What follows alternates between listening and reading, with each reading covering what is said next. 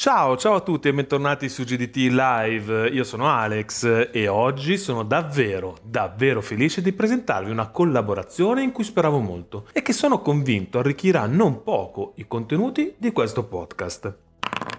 Da quando sono tornato a gestire il canale sono rimasto piacevolmente sorpreso da quante persone oggi si impegnino a registrare recensioni, unboxing, anteprime, interviste e così via. Insomma, credo che oggi sia difficile lamentarsi dell'offerta di informazioni in ambito giochi da tavolo, almeno in termini di volume. Purtroppo però, e in questa critica inserisco per primo me stesso, per tenere il ritmo a volte si rischia di tagliare qualcosa o comunque far uscire un contenuto che col senno di poi ci si rende conto sarebbe potuto essere migliore con un minimo di cura e di tempo in più.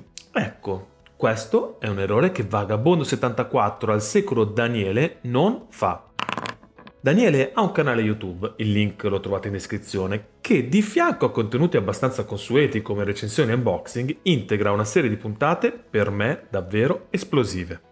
Parliamo di approfondimenti relativi a diversi argomenti, come l'origine dei giochi German, la storia dei dadi o quella di editori particolarmente significativi come Avalon Il tutto confezionato con estrema cura e con un lavoro di ricerca, fact-checking e verifica delle fonti non comune, almeno qui in Italia. Apprezzo quindi talmente tanto il lavoro di Daniele che gli ho chiesto di poter convertire questa sua serie di puntate in un podcast, perché credo siano perfettamente fruibili anche in questa modalità. Spero così di diffondere ancora di più il suo ottimo lavoro. Per questa prima puntata abbiamo scelto di pubblicare una sua indagine, permettetemi il termine, su un classicissimo dei giochi da tavolo che, come spesso accade, nasconde un sacco di curiosità e aneddoti inaspettati. Oggi parliamo di Cluedo. Bando alle ciance quindi e vagabondo, il microfono ora è tutto tuo. Ciao a tutti, diciamoci la verità.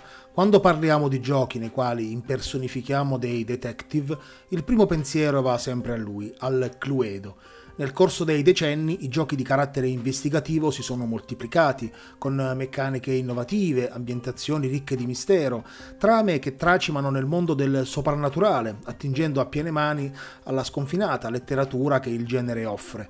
Eh, tuttavia io credo che dedicare un video storico a questo, a questo, gioco, che è stato un po' il capostipite del genere, sia quasi un omaggio dovuto. Prima di partire vorrei fare però un ringraziamento a Marco Valtriani, il cui articolo nel suo blog dedicato ai giochi da tavolo mi ha fornito la pressoché totalità del contenuto di questo video. E quindi vi invito a visitare il suo blog, trovate il link in descrizione e sempre in descrizione trovate anche le altre fonti alle quali ho attinto. Adesso allacciamoci le cinture e andiamo nel 1944, partiamo da lì. L'idea originale di Cluedo, Clue in Nord America, venne a Anthony Ernest Pratt nel 1944. Pratt pensò, insieme alla moglie Elva, di inventare un gioco che potesse essere giocato anche all'interno dei rifugi antiaerei a tal proposito va sottolineato come la guerra abbia fornito ispirazione a molti potenziali inventori di giochi. L'idea di Pratt in realtà era già molto simile a quella che negli anni a venire finirà negli scaffali di tutto il mondo, ovvero una casa, un gruppo di persone, un certo numero di armi e un delitto. Scopo del gioco, come in ogni giallo che si rispetti, è quello di scoprire l'assassino del signor Black, che poveraccio finisce ucciso in ogni partita, ma non solo, bisogna anche scoprire con quale arma è stato ucciso e in quale stanza è stato commesso il misfatto. La plancia originale fu disegnata dalla moglie stessa, Elva Pratt. Prima di Clue, i giochi basati su gialli erano davvero pochissimi. Selchov e Writer aveva pubblicato Mr. Re Fireside Detective, seguita a ruota dalla Milton Bradley con The Great Charlie Chen Detective Mystery Game e dalla Parker Brothers con Van Dyne's Philo Dance Detective Game, tutti pubblicati fra il 1937 e il 1938. Si trattava di giochi in cui si dovevano recuperare indizi per incastrare un colpevole. Il più originale era probabilmente Mr. Re Fireside Detective. Il colpevole era uno dei giocatori e i cilindri cavi usati come pedine avevano la funzione di nascondere l'arma del delitto, una replica di metallo e in miniatura di oggetti utilizzabili come arma. Probabilmente è da quest'ultimo che Pratt prese ispirazione per Cluedo, tuttavia le differenze sono sostanziali. L'idea originale alla base del gioco del musicista di Birmingham sta nel fatto che ci sono tre mazzi di carte, uno per i personaggi, uno per le armi e uno per le stanze della villa. All'inizio del gioco viene tolta una carta da ciascun mazzo. Queste saranno rispettivamente il colpevole, l'arma del delitto e il luogo dello stesso. Nel prototipo di Pratt tutte le altre carte erano sparse nelle stanze della villa e i giocatori andavano in giro a raccoglierle.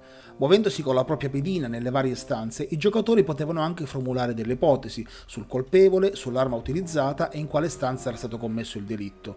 Se un giocatore aveva in mano una carta che smentiva l'ipotesi di quel giocatore, doveva mostrargliela in modo tale che questi potesse annotare sul suo taccuino le informazioni ottenute. Quando un giocatore era sicuro della soluzione, doveva semplicemente indicare l'assassino, l'arma utilizzata e la stanza e verificare la sua soluzione con le tre carte messe da parte a inizio partita. Se era corretta vinceva la partita, altrimenti veniva escluso dal gioco. Si tratta di un meccanismo molto semplice di deduzione, ovvero si arriva alla conclusione esatta tramite un meccanismo di esclusione, che verrà poi ripreso da molti giochi negli anni a venire. La metodologia utilizzata in Cluedo è simile a un tradizionale, ma poco conosciuto, gioco di carte americano, The King of Hearts S5 Sons, ma il mistero della casa di campagna era un popolare genere della narrativa poliziesca inglese, ambientati in una residenza della nobiltà, isolata e con un gran numero di sospetti. Pratt presentò il suo prototipo, che si chiamava assai poco fantasiosamente Murder, a Norman Watson della Waddingtons, la stessa che acquisì il Subutio, il quale acquistò immediatamente la licenza. Il nome venne cambiato in Cluedo, sfruttando la fusione tra le parole clue, ovvero indizio, e ludo, gioco in latino. A livello di regolamento, la Waddingtons apportò dei cambiamenti che si riveleranno vincenti ai fini del successo del gioco. Innanzitutto decise di semplificare le cose, riducendo il numero di carte e pedine. Murder aveva 10 personaggi, 11 stanze e 9 armi, quindi il numero di combinazioni possibili era estremamente alto. Watson ridusse i personaggi a 6, le stanze a 9 e le armi a 7. Inoltre, per velocizzare il gioco, decise che dopo aver messo da parte le tre carte iniziali che indicavano la soluzione del mistero, i giocatori si sarebbero spartiti le carte rimanenti invece di sparpagliarle per la casa e inoltre eliminò i segnalini che erano necessari per formulare ipotesi sul colpevole, rendendo in questo modo il gioco molto più veloce e dinamico. Il gioco venne dato alle stampe nel 1949 e i diritti per l'America vennero acquisiti immediatamente dalla Parker Brothers, che ribattezzò il gioco in Clue e apportò altri cambiamenti, che avviò con questo affare una proficua collaborazione con la Waddingtons. Cluedo fu originariamente commercializzato come The Great New Detective Game al suo lancio nel 1949 in Nord America e fu fatto un accordo per la licenza di The Great New Sherlock Holmes Game, gestita dalla tenuta di Sir Arthur Conan Doyle. La pubblicità dell'epoca suggeriva che i giocatori avrebbero assunto le sembianze di Sherlock Holmes, ma nessuna rappresentazione del grande detective apparve nella pubblicità o sulla scatola. Per il lancio dell'edizione americana del 1972 fu prodotto uno spot televisivo nel quale si vedevano Holmes e Watson impegnati in un gioco particolarmente competitivo, mentre per quella del 1979, sempre statunitense, eh, si vedeva un detective molto simile all'ispettore Clouseau della Pantera Rosa impegnato alla ricerca di indizi. La prima edizione in lingua italiana venne tradotta dall'editrice Giochi Club e distribuita con il titolo Inchiesta aperta nel 1969 poi nel 1981 l'editrice Giochi ne ha distribuito una versione col nome originale e una successiva nel 1996 è stata distribuita dalla Parker Brothers. L'autore prese meno soldi di quello che si pensa. Pratt infatti vendette i diritti mondiali a Waddington per 5.000 sterline, più una royalty derivante dalle vendite inglesi. Negli anni 50 erano comunque un sacco di soldi, paragonabili a circa 100.000 euro di oggi. Tuttavia, se pensiamo che Cluedo ha venduto nel mondo oltre 150 milioni di copie, non si può certo dire che Pratt fece un affarone. La cifra fu comunque sufficiente per permettergli di comprare un pianoforte più che eccellente e continuare così serenamente la sua attività di pianista. La figlia dell'autore, Marcia, ha sempre detto che il padre prese la cosa con molta filosofia e tutto sommato si ritenne soddisfatto dall'accordo, a differenza invece della madre, che spese parole non certamente offensive, ma ad ogni modo non lusinghiere nei confronti di Waddington.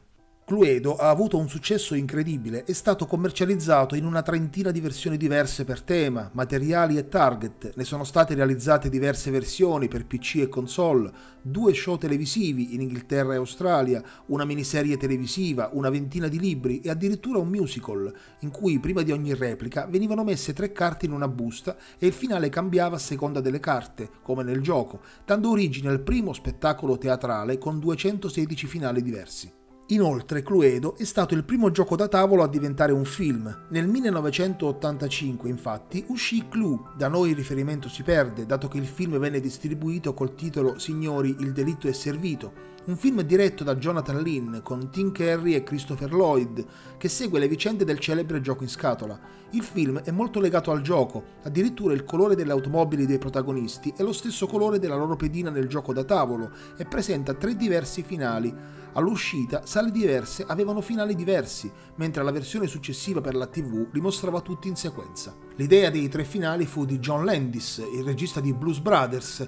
Inizialmente però il film fu un mezzo flop al potteghino e gli incassi servirono a malapena a coprire i costi di produzione.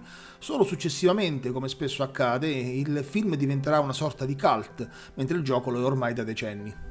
Le nostre investigazioni per stavolta terminano qui. Vi invito come sempre a farmi conoscere nei commenti la vostra esperienza con il Cluedo, un gioco che sicuramente ha accompagnato molti di noi durante la nostra adolescenza, e a farmi sapere anche se questo genere di video è di vostro interesse. Un saluto a tutti e ci vediamo al prossimo video.